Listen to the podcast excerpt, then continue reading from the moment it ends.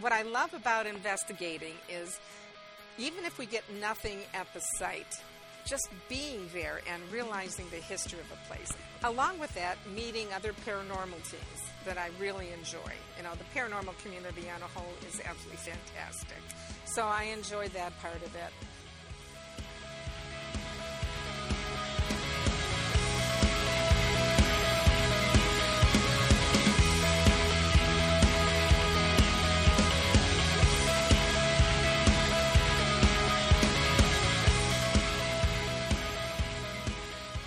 Welcome to the Juxtaposed Journeys podcast, and happy Cyber Monday. I'm your host, Eric Spitz, and in this episode I chat with Kat Tedsen. I'm your host, Eric Spitz, and in this episode I chat with Kat Tedsen. Kat is a paranormal researcher based in Macomb Township, Michigan, and the co author of the Haunted Travels of Michigan series, along with her late sister Bev Rydell. Beginning as a skeptic, Kat's sister Bev captured something strange on a photo she took after dinner at the Whitney in Detroit back in 2006. Since that strange experience, Kat's fascination with the paranormal world only grew, as she's done over 350 investigations in Michigan and has traveled to other notable haunted locations across the country. Our conversation ranges from some notable locations Kat has investigated to some profound evidence and experiences she's had along the way and ultimately what makes the Great Lakes State such a special place to explore.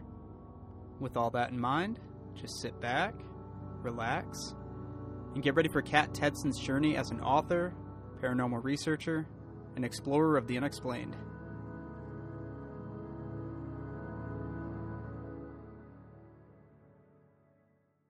All right, so Kat, welcome to the Juxtaposed Journeys podcast. And first of all, thank you so much for taking time out of your busy schedule to sit down and chat with me. Well, it's great to be here, Eric. Thanks for inviting me.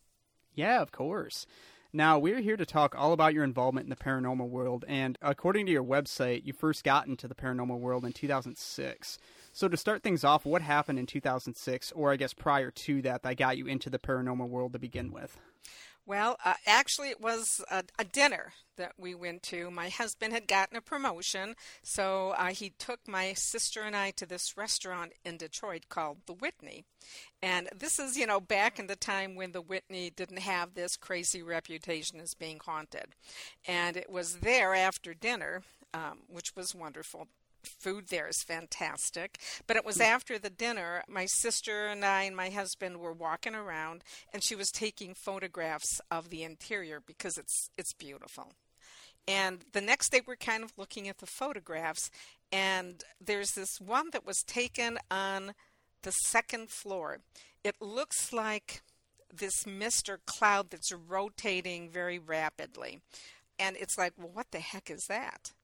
And uh, we didn't think about ghosts or hauntings or anything of that nature. But I had a friend at the time who was a photographic forensic analyst, and he did contract work for the FBI. And I thought, well, if anyone can tell me what this is, it's going to be him.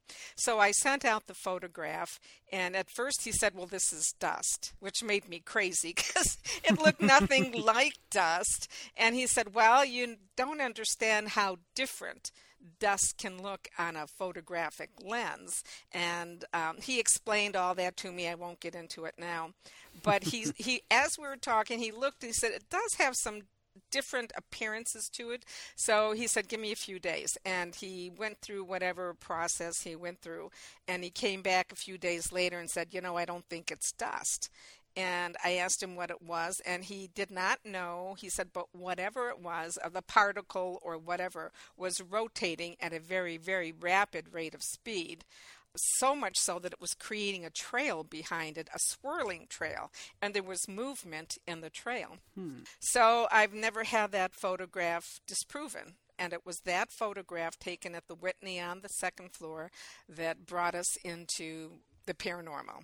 And for the next year, we investigated the Whitney restaurant.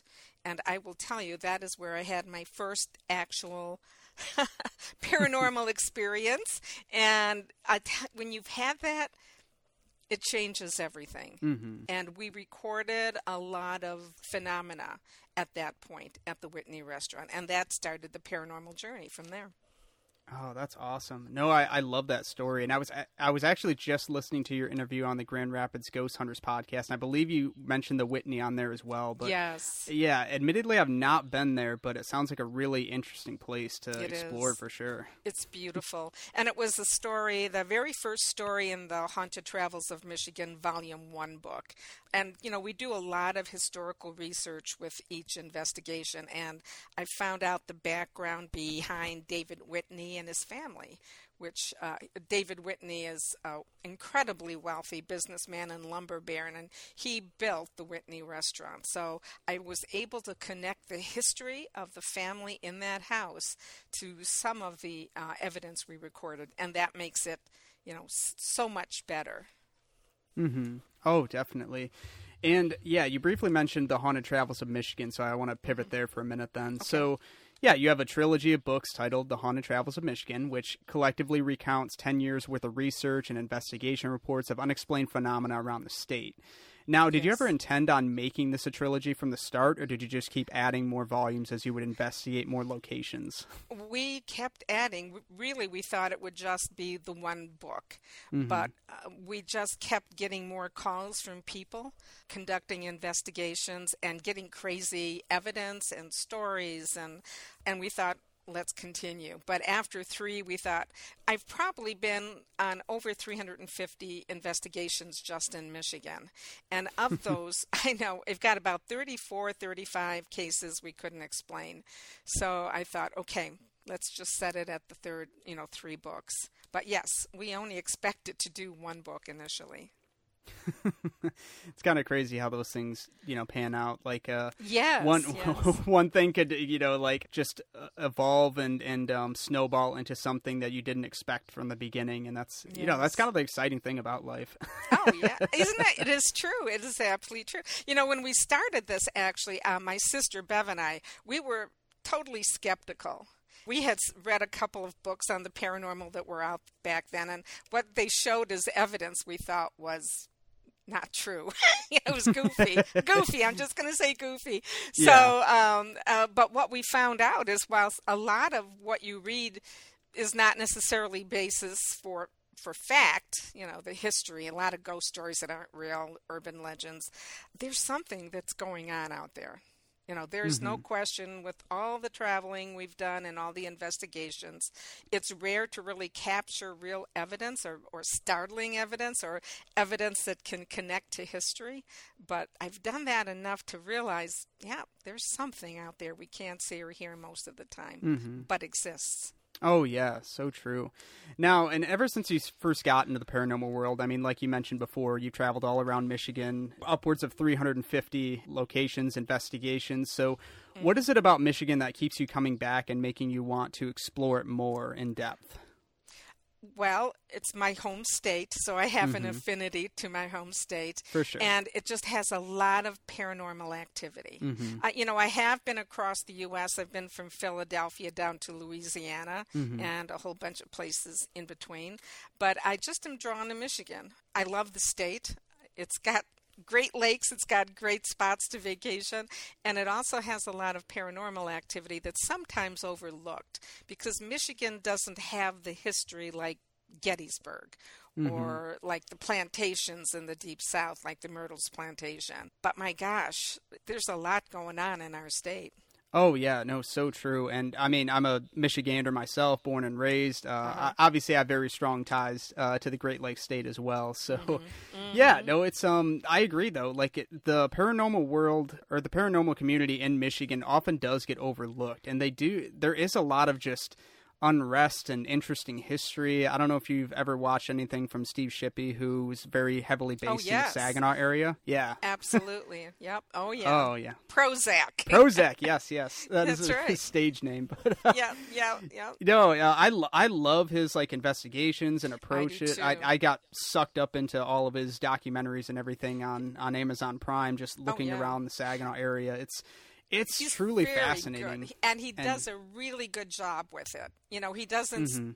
do some of the antics that some other. I'm not going to mention what, but he, he's very serious about what he's doing, and I like it. So yeah, he does a good job. No, I agree completely, and yeah, it's it's wild. And I actually lived in in Saginaw for several years while I was going to school, and I Oh, actually okay. like went to some of the places or some of the places he was investigating were right around you know where I Mm-hmm. lived and where I would hang out. So it's uh. I was kind of oblivious to it at the time. I was like, "Oh, like I pass by this bike shop like every day. and I didn't know it was so haunted." And they got some crazy evidence there. No, it's it's wild though. It's uh it's truly an interesting city, and I mean Michigan as a whole is just a very interesting state for the paranormal world in general. So, oh, absolutely. oh, definitely. Now I know this is kind of a loaded question, but in addition to the Whitney, perhaps is there a particular location that really stood out to you and left a significant impact? As far as evidence, or just overall history with evidence. Oh, it, it could be either one. I mean, it could just be like uh, just an overall overwhelming experience at a place. It doesn't even necessarily have to be your most profound evidence. Sure, sure. Well, I have to say that the Terrace Inn in Petoskey, Michigan, was another incredible, very memorable investigation. It does have paranormal activity. When I investigated it, my gosh, I think it was back in 2008, there were certain sections that had a lot of strange phenomena. We that's where I saw a baby carriage move. It was crazy. It was in the basement, far away from everything that the normal, you know, patrons of the terrace, because it's a bed and breakfast or inn, um, would see. But we saw a baby carriage move down there. We believe from other evidence we had recorded that it's a young male from a period called the Chautauqua period, which is a religious movement. And we got his voice. There were some female investigators down in this one section of the basement, and that's where the carriage moved. And they're asking these typical EVP questions. In case you haven't listened to other episodes with paranormal investigators on the show, EVP stands for Electronic Voice Phenomena and are captured on electronic recording devices. These voices aren't always heard in the moment while recording, but are discovered when reviewing the recorded audio later. These sounds are interpreted as being spirit voices and are generally brief, either being a word or a short phrase. and nothing happened while they were there, but I'd left an audio recorder down there. And about 20 seconds after these women left, there were three of them, we got this young male voice that said, Fools. And it was so clear. And I thought, that is so. That is so typical of a young guy. You know, he sees these women asking him goofy questions. He's not going to respond. So he calls them fools, you know. Um, another place. I'm trying. Oh, the Italian Hall disaster in Calumet, Michigan. The Calumet Theater had an old section, or still has an old section called the Red Jacket Theater, and that was one of the first theaters in Calumet, which is on the western section of the UP. And there was a terrible thing that happened. It was the Italian Hall disaster, and it was oh gosh, coal miners were having a strike. This is, you know, in the early 19th, uh, 20th century. And they were poor. There was no money, and so the unions decided to merge their money, you know, get whatever money they could, and have like a little Christmas thing for the children.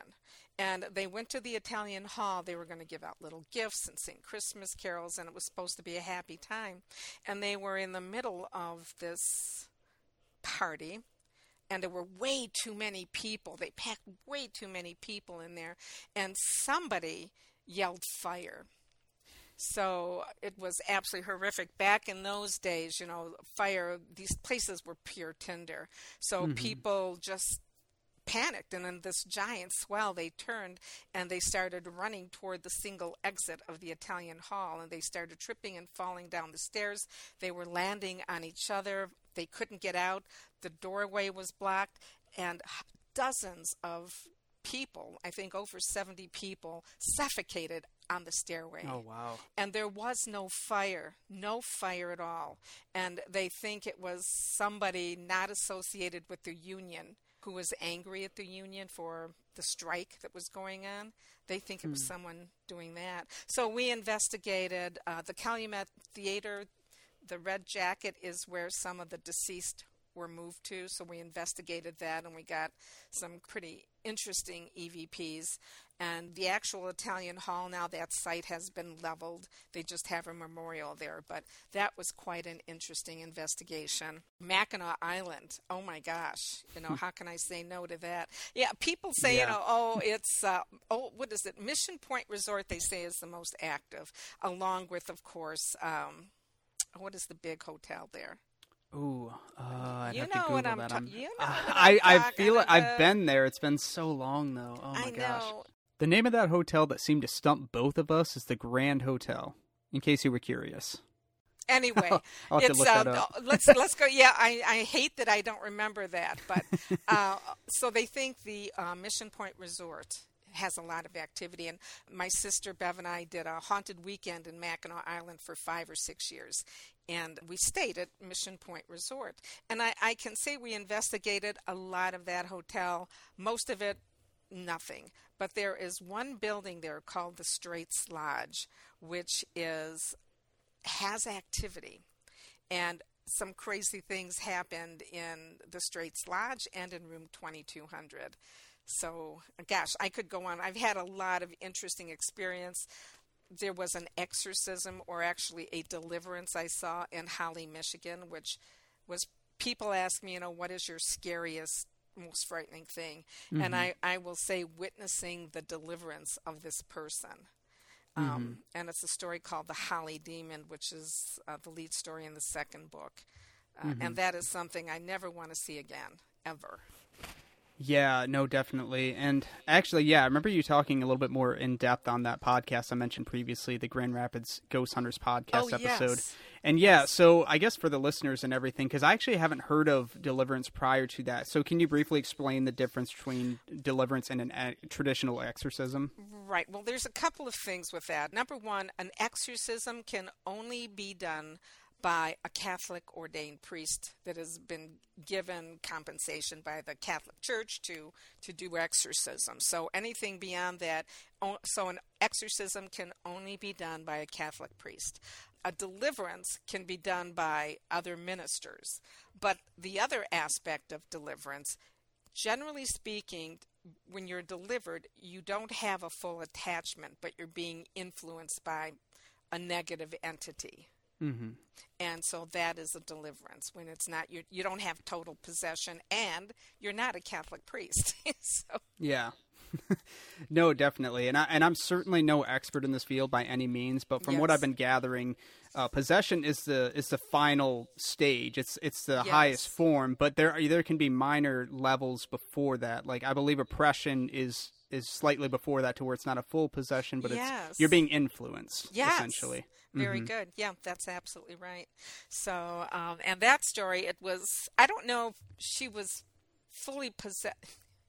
Well, I don't want to tell too much. We don't have that much time. But, you know, some things happened. At first, I wasn't sure if what I was watching. Know, it's like, Yeah. really? First of all, she didn't turn into a pretzel, you know, like you see on Mhm. the movies. But it was so emotionally intense for her, and it was draining on me. That evening, when I came home, I was completely physically exhausted. And there, there came a moment when she spoke the the Satan's name, the, the spirit or the negative entity that was connected to her. Kat reveals the name of that negative entity here, but I just didn't feel comfortable putting it out into the airwaves for this episode. Any future references to this negative entity have been censored. and uh, the word was and what was so crazy is we had two teams at that uh, well one team broken into two one was at this antique shop in holly michigan and other was at this woman's home and we had synced our watches went through the deliverance she's going through a, just an emotional racking period she calls the name and i swear within a minute of that according to the timing in the Holly Antique Shop, they recorded Satan, and Oh, wow. I know, and that is a story that actually ended up on uh, Paranormal Witness, which was a TV show. In case you want to check out this episode for yourself, it's called Lady on the Stairs, and it's season 2, episode 5 of Paranormal Witness. You can also stream Paranormal Witness on Peacock or Hulu with a premium subscription. Now, the TV show completely changed the story to fit, unfortunately, what they thought mm. was the demographic. But mm-hmm. the actual story is stunning, and our what we discovered is we connected events that happened more than a hundred years ago in Holly, Michigan, to this woman. And hmm. everything hmm. she was seeing and experiencing is something that happened to another woman more than a hundred years ago. And it was oh, it wow. blew me away. I know. It to this day it still blows me away. no, that's crazy. And oh my gosh, you t- you touched on so many locations and so many places to where I admittedly didn't really know the history of, so I'll definitely have to dig into these further. Um, that's that's extremely interesting.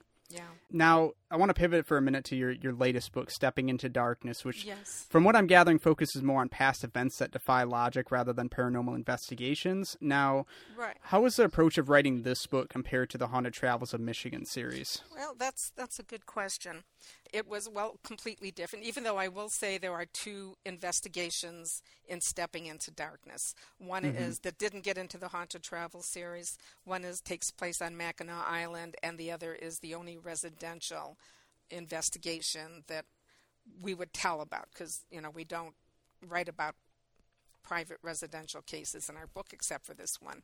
But mm-hmm. in writing the other stories, when we were researching cases for the Haunted Travels of Michigan trilogy, we came across many strange and bizarre events uh, in Michigan's past that doesn't really didn't fit in with paranormal investigations.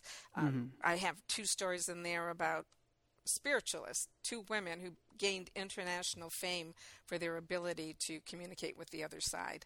So, the last book, oh, a crazy story about a nun who was murdered in northern Michigan. We hmm. came across these crazy stories, so we spent a lot of time in researching it, researching we were buried in archives and newspaper articles. Uh, we were so much fun at a party back then. You know? oh, please tell us about you know the the microfiche and the uh, ancestry. But the stories are all very well researched and historically true.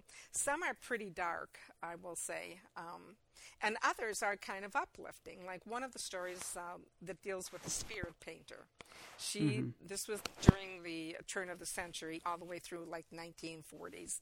She was an amazing woman. It was not scary. She was an, a, just an amazing talent as well. And the paintings that she painted to this day will send for sell for tens of thousands of dollars and her paintings foretold the future of the world and some of the paintings that she did in the 20s, 30s, and 40s, you look at them and say, wow, this is incredible.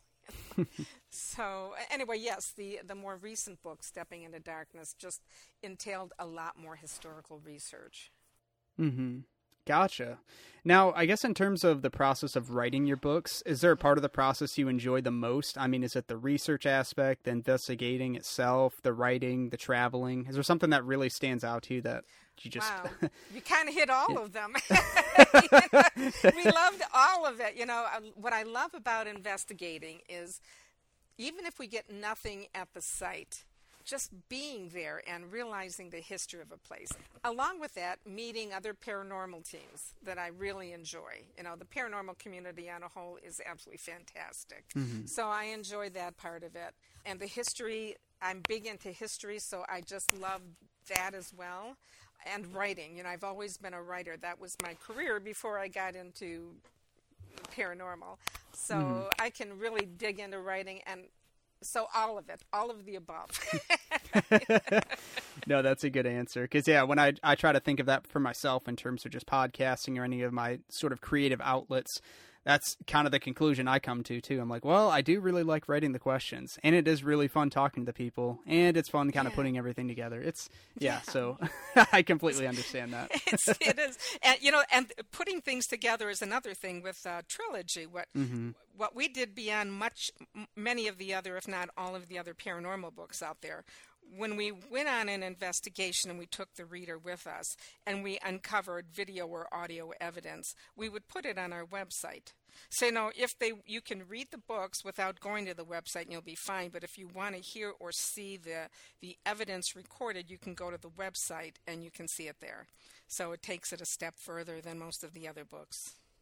Yeah, I, I noticed that actually when I was uh, digging around on your website. I think that's really cool how interactive it is. I mean, you pick up the book, you you read through it, and then you kind of get those little codes and whatnot to go on the website to access the you know the actual physical evidence you've gotten the you know the EVPs or the or video. just some of the evidence there the video yeah yeah, yeah video oh that's awesome and um, that was fun to put together too yeah. Oh I can imagine. Definitely. No that's so cool. All right. So Kat now that I have a sense of your recent life journey I want to ask a series of questions to get a sense of your travel tastes okay. And these are questions I've been asking all my guests in recent interviews having an absolute blast with it and since life is full of both physical and metaphorical journeys, I want my listener, Mhm. my listeners to get a taste of some physical destinations you've experienced or want to experience that are worth exploring. So, you ready to give it a shot? oh let's go Perfect. let's go All right, city, state, or country with the best food, and what is your go-to food of choice there? Oh my gosh. Man, food of choice. Well, I do like Southern cooking, so um, oh yeah, Louisiana, I love it. Uh, oh my gosh, I love Louisiana. New Orleans, oh my gosh, Mhm. I love that. It gets a little stinking hot in New Orleans, but um, just the atmosphere and for paranormal, New Orleans, it's just a hotbed of, of paranormal phenomena. oh so yeah. Oh my gosh. it's great. You know, if you get a chance, go to New Orleans. Uh, you can visit some of the cemeteries. Just the, it's the whole thing is just overwhelming. hmm Uh, the Myrtles Plantation, uh, a wonderful place to visit, and you know it's got a reputation for being haunted. hmm Uh, we did experience a few things, but yeah, I kind of I like that Southern cooking. Mm, it's good. Oh yeah. and you know, Oh, Boston. gosh. I've been to Boston. Um, hmm Plymouth, Massachusetts, and uh, I love the culture in Boston. I like the people in Boston, the history, Oh yeah. and they have a lot of paranormal, uh, and they have um, great, great pizza too. So Oh yeah. Anywhere on the on the East Coast getting yes, pizza, you sir, can't go yes, wrong. sir, you cannot go wrong. No, oh my gosh, I'm so glad you brought up New Orleans and Louisiana specifically too, because New Orleans is one of the the few major cities in the U.S. that I still haven't been to, but I'm finally changing that. I actually just signed up for a race in Baton Rouge in January, a marathon oh, out cool. there, That's And- great. about an hour and a half from New Orleans. So naturally, I'm gonna go explore New Orleans, but Heck yeah. yeah, uh, Louisiana. I only have Louisiana, Oklahoma, and Alaska to go, and I would will have been to all fifty states. So I'm Oh, trying to knock that's- that out in 2023. Uh, fingers crossed. But yeah. Yeah. that's I'm. So yeah, any sort of uh, food or or destination recommendations, I'm all for them for Louisiana when I go. well, I, I'll have to look at my journaling, uh, my journal, because I don't remember, but it's just an amazing place. Uh, Oh, you yeah, I've- you, you oh gotta go. It's super crowded. I mean, if you're the kind of person that doesn't like congested, you know, very old things, you're not going to like it. And you know, Bur- Bourbon Street at night is just Sin City. They lock it down. Mhm. People are walking all over, and you can be walking on the street and find you have a beer in your hand. You're not even sure who gave it to you, you know. Um, but it's just a, a mecca of craziness. So I, I do like that. Oh, Um, definitely. oh, yeah, my but- gosh. Yeah, there's still. Let's see other places I might want to visit. I do want to go to Alaska. I will say Mhm. that uh, that's on my bucket list, and I would like to go to New Hampshire, uh, not just because it's uh, supposedly beautiful. There's some of the bed and breakfasts I want to go to that have paranormal activity. I'd like to check those out.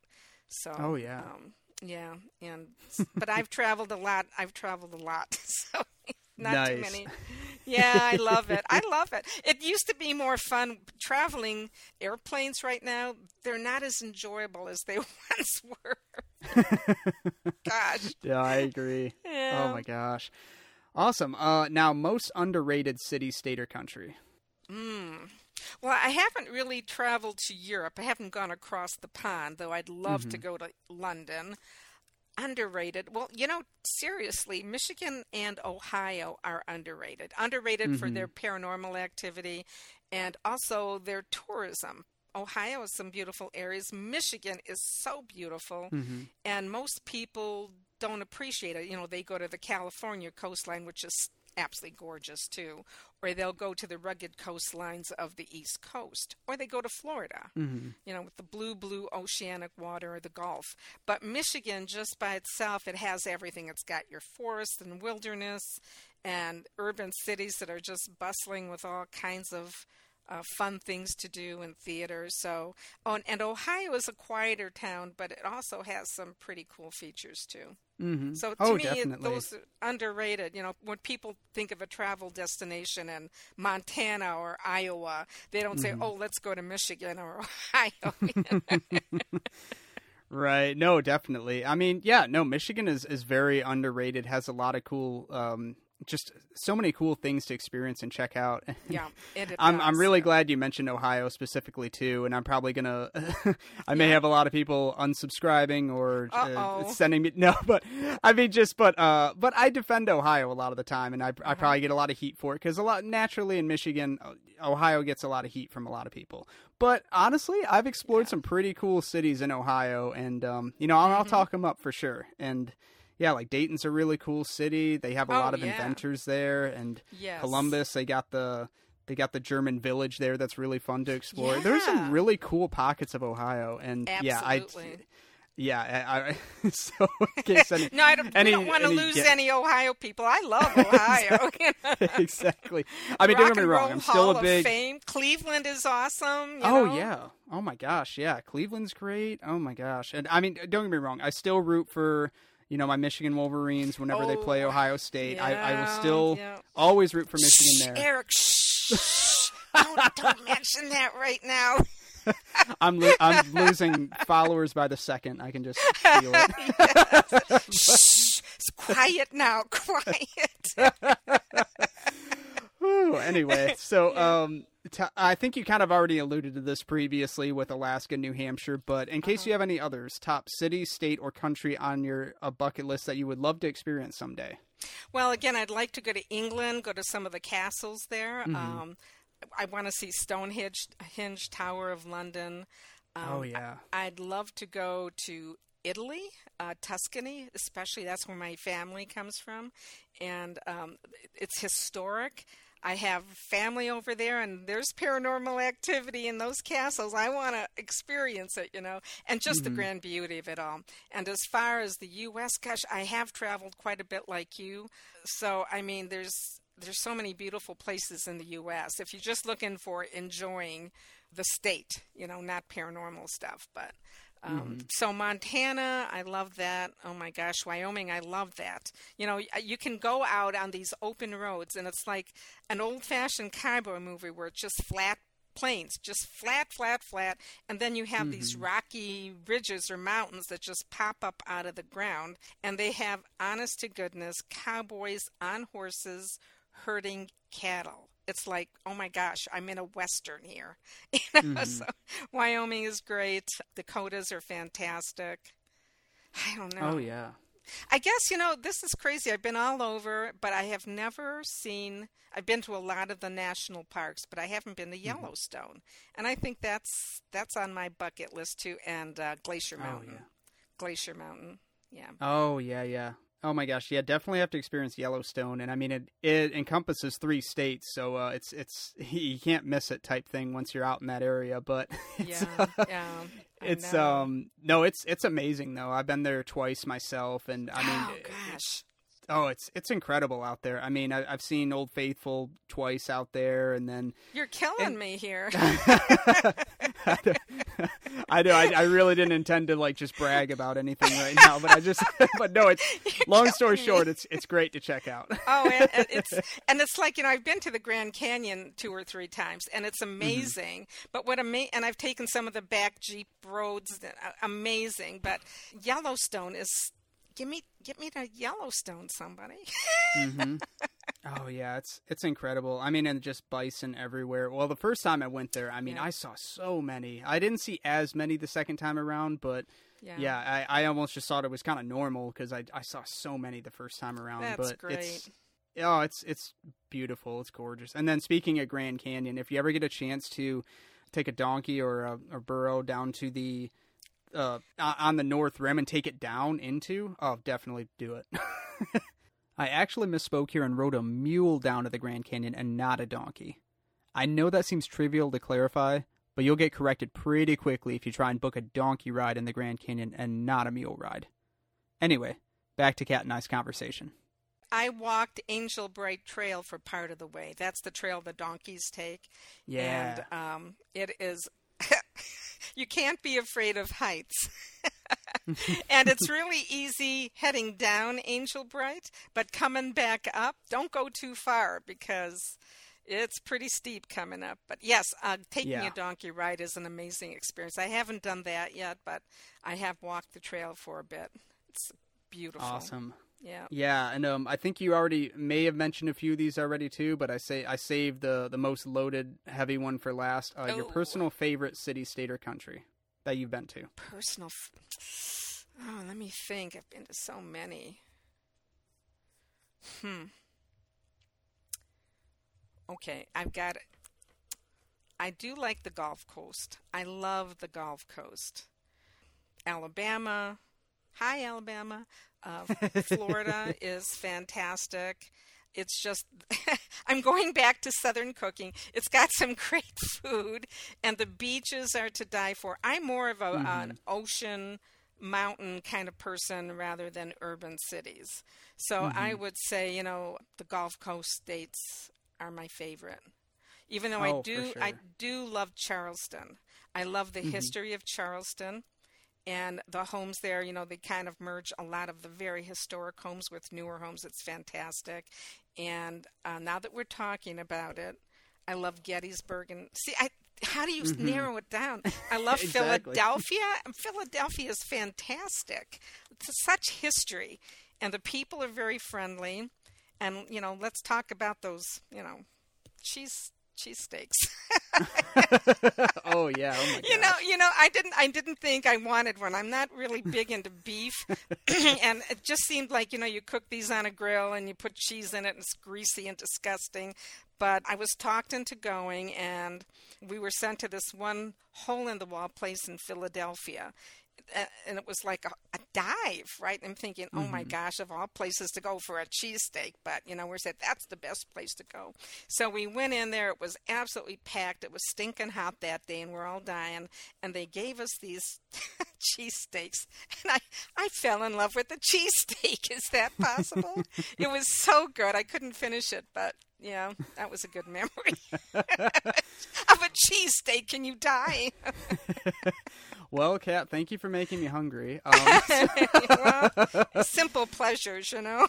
oh gosh, yeah. No, th- th- I mean, yeah, all those those food places are amazing, and I love what you talked Yeah. about about the the Gulf states as well. I'm actually going back to Alabama in December to Ah. run a marathon down there. I was originally supposed to do it last year in Huntsville, but then they uh, canceled it due to inclement weather. So fast forward, it's already been a year, and I'm already Mm. Yeah. I'm going to be going down there in a few months to experience that again. But no, great uh, great states for sure, great Oh, area. sure. I imagine have you had the chance to experience Savannah, Georgia yet? I have, and I love that too. Oh, I you know, love the Savannah. history. Uh, it's scenic. It's a wonderful town. The people are so friendly in Savannah. So yeah, I've, I've I ran some investigations there too, and I can't remember where they were. There was a plantation outside of Savannah. Anyway, I do love Savannah, and also I can't forget Tennessee and the Smoky Mountains. Oh yeah. Oh God, I love that place. I see. There's another one, and not the food. I mean, just mm-hmm. the beauty of the Smoky Mountains, the music. Oh, God, I love Tennessee. Okay, so there you go. That's it. No I more. I promise. No more. it's I know I know what you mean though. It's so hard to narrow it down, especially if you're pretty well traveled and go to a lot of places. Because I'm like, Yeah. well, because kind of the way I answer it too is it really depends on what you're looking for. If you're looking for hiking, this is my favorite spot. If you're looking for food, this is my favorite spot. If you're looking, it's it's really it really comes down to what you're looking for. Ex- you know exactly, and everyone is different. Mhm. Uh, you know, generally speaking, I, as I mentioned, I like open air and lakes and oceans, and mountains. But you know, I really like Cleveland. Yeah. I know, yeah. There, it's it's crazy, and then there's some Chicago, Chicago's cities. cool. Yeah, there's some cities and areas that are really take you by surprise, and you just kind of Mhm. fall in love with. Like Yes. there are different places I didn't expect to not that I thought I, I wouldn't like them by any means, but I go there and I'm like, man, this is really cool, and it's and just uh, honestly, Savannah was one of them. It was a city I hadn't really heard of beforehand, and then I had a friend recommend it to me when I was just looking itching to go somewhere, and I went down there and oh my god, I just fell in love with it. I mean, yeah, it's, it's amazing. Anyway, I, I could talk all day about this kind of stuff. Yes, but anyway, I, I just... understand. I get it. I get it. anyway, just kind of wrapping up with final thoughts and everything. I mean, do you currently have any upcoming events or projects that, that you're working on right now that you're really excited about? Um, well, I've just finished with a few presentations that I gave in October. Um, mm-hmm. I will be making, I will be a speaker for the Mid Michigan Paranormal Convention November 6th, which is in Mount Pleasant at the casino. As I'm sure you've already realized, that event has unfortunately passed. However, I've linked the event page in the show notes anyway, along with a link to other upcoming paranormal themed events in Michigan. So after that, as far as speaking engagements, I'm chilling. You know, I'm I'm kind of wrapping it up for the year. I'm working on a couple of other book projects right now, full speed ahead. Um, one of them is um, the historic town of Romeo, Michigan, has an hmm. incredibly dark history. and for about two years, I, me, myself, and uh, some very cool investigators that work with me investigated every single building in the downtown area and we got some crazy evidence and amazing history so i'm working on haunted romeo and then the one I'm really focused on right now is called Abandoned Places, Haunted Spaces. Hmm. And mm. it's taking us uh, around Michigan where uh, we're doing investigations, you know, trying to find abandoned locations with an interesting history. And I've got two or three right now that are just stunning. And, you know, these cases are not well known, except for maybe one. that Detroit had uh, Benny Evangelista and the voodoo murders. So that's one of the stories in this abandoned places. Hmm. Um, but we go, we're going all over Michigan. So trying to find uh, an abandoned place with paranormal phenomena or at least a good history is really challenging. But that's really a focus for me. Nice. Yeah, no, I'm really looking forward to seeing all these projects once they come to fruition and everything oh, thanks, once they're Eric. released out there. Yeah, no, that that sounds amazing. And I've always heard of Romeo, Michigan, but admittedly don't know that much about it. But I, mm-hmm. my gosh, I've been learning so much just even in this, even even just in our conversation of just places and history and, and yeah. that I really need to check out for myself. So no, I'm oh, excited oh, yeah. about that. Yeah. Oh, great. Yeah. Awesome. Now, uh, is there anything I forgot to ask about that you wanted to touch on before we get into plugins and all that fun stuff? Um, I the plugs are always important, you uh, and I don't want to forget that. But you know, I, I think it, it's what's going on in the paranormal community is a good topic for a brief conversation. You know, mm-hmm. there is so much now that is happening than ever before. New explorations. There's all kinds of equipment that's being used. Um, personally, I'm not sure how effective a lot of that very expensive equipment is, but it's still interesting, and I give uh, accolades to people coming up with new designs and new technology to try and record or identify things we can't understand. Um, so, you know, I, I, do respect what they're doing, but we're really in the infancy of what's going on in paranormal, trying to understand it. How do we record something that we don't really understand? What are we measuring? A lot of times we're looking at electromagnetic fields, but we're assuming that a spirit has high levels of EMF, mm-hmm. and they may not. I mean, there's a, a very well, new in the idea of science, but there's something called neutrino energy. And neutrinos, they don't have electromagnetically charged elements, so they're not going to show up on any of the meters. And we don't know what we're looking at. It could be spirits or ghosts or entities are mm-hmm. existing mm-hmm. in another dimension. And that's what I'd really like to see is, um, and what I'm trying to do as well, bring people together with a diverse educational background, including medicine and science as well as electrical, to bring together a team to really figure out what haven't we done so far that we could try and move forward on that might give us a better response. Mm-hmm. No, um, yeah. And I'm all, I mean, there is, and we're not even sure, even though I, I personally am, but a lot of people aren't even sure if we have consciousness after we die. Mm-hmm. You know, we we think we do. I've recorded some EVPs which really suggest that there is an event that happened at a location and we recorded a voice directly connected to that person or that event which recorded the EVP. But let's, you know, what are we doing? What strides are we taking to identify if this is to I don't know to validate it further. I know there's one gentleman I'm following, a Dr. Samuel Parnia.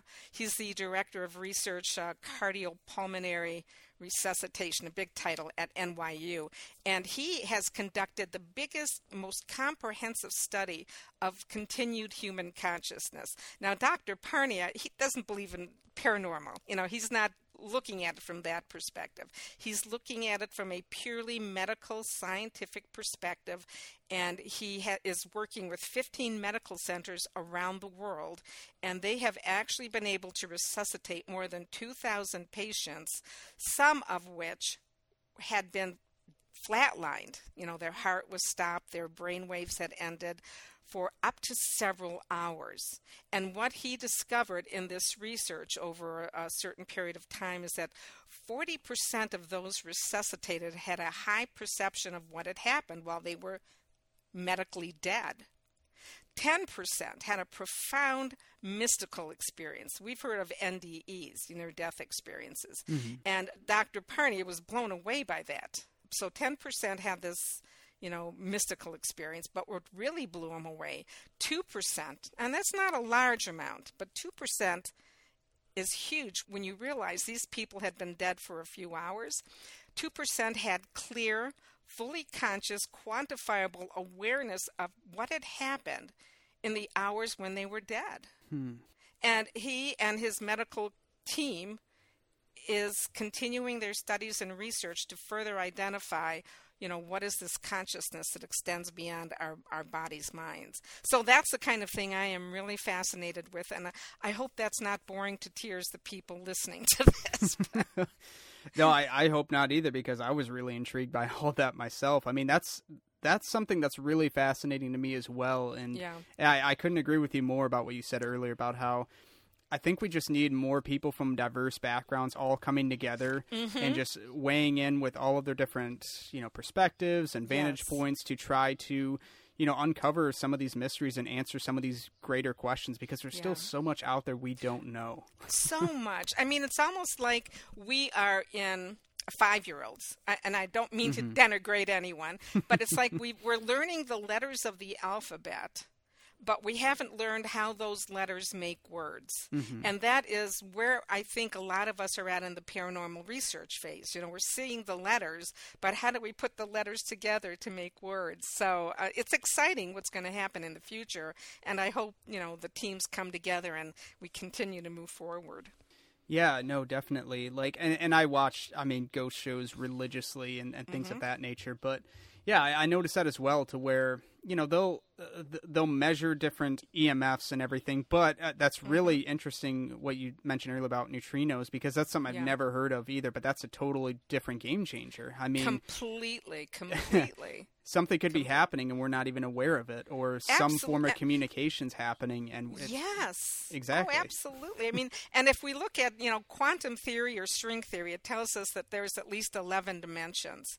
Of course it's quantum which means you know scientific minds are saying this could happen but they put together with their scientific knowledge uh, the theorists are, are really putting the building blocks together for multiple dimension as as a possibility of which of course we can only see in three dimensions so what mm-hmm. happens in those other dimensions according to scientists is that time vanishes it's just a continuous knowledge which blows my mind. I, I, can't even wrap my head around it. But uh, if these, ex- there could be other entities existing in another mm-hmm. dimension beyond that which we can see and hear. Oh yeah. Oh my gosh, that's like my bread and butter. I, I eat that stuff up. I mean, I have so many different books talking about those concepts, and I, yes. you know, I have to kind of like read them in small doses, and I'm sure a lot of it flies over my head. But it's it's mm-hmm. all so interesting to me. yeah, me too. oh me, my gosh, I can I could talk all day about this kind of stuff, but I think uh, I, think uh, you know, good good spot to wrap things up and everything on that Yes. that hopeful note of all that could come in the paranormal field and all that's happening with it. So I guess Yeah. I guess on that, I mean, where can people find more information about yourself, your books, Haunted Travels of Michigan, and anything Mm-hmm. else you want to plug? Well, uh, the books are available at most major bookstores, including Amazon, of course. And um, they can always visit the website. On my website, I'm posting places I'm going to be. If anyone wants me to speak at an event, I have a variety of- of topics I can speak on. So they can contact me through the website, which is hauntedtravelsmi.com.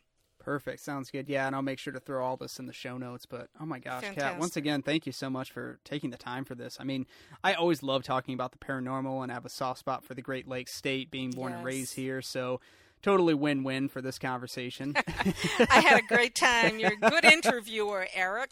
Oh, well, thank you. I really appreciate that. I don't No, usually talk about cheesesteaks in the interview. I, I get hey, I get everything out of everybody apparently. you do, you do. Yes, you do. Perfect. No, but uh, no, but seriously, I think the the work you do is awesome in the paranormal field, and yeah, I wish you nothing but the best in all those Thank books you. are working on. And I mean, that all sounds amazing. So, yeah, wish you nothing but the best moving forward, and hope you have a good rest of your evening. You too, Eric. Thanks again. Yeah, awesome. Take care.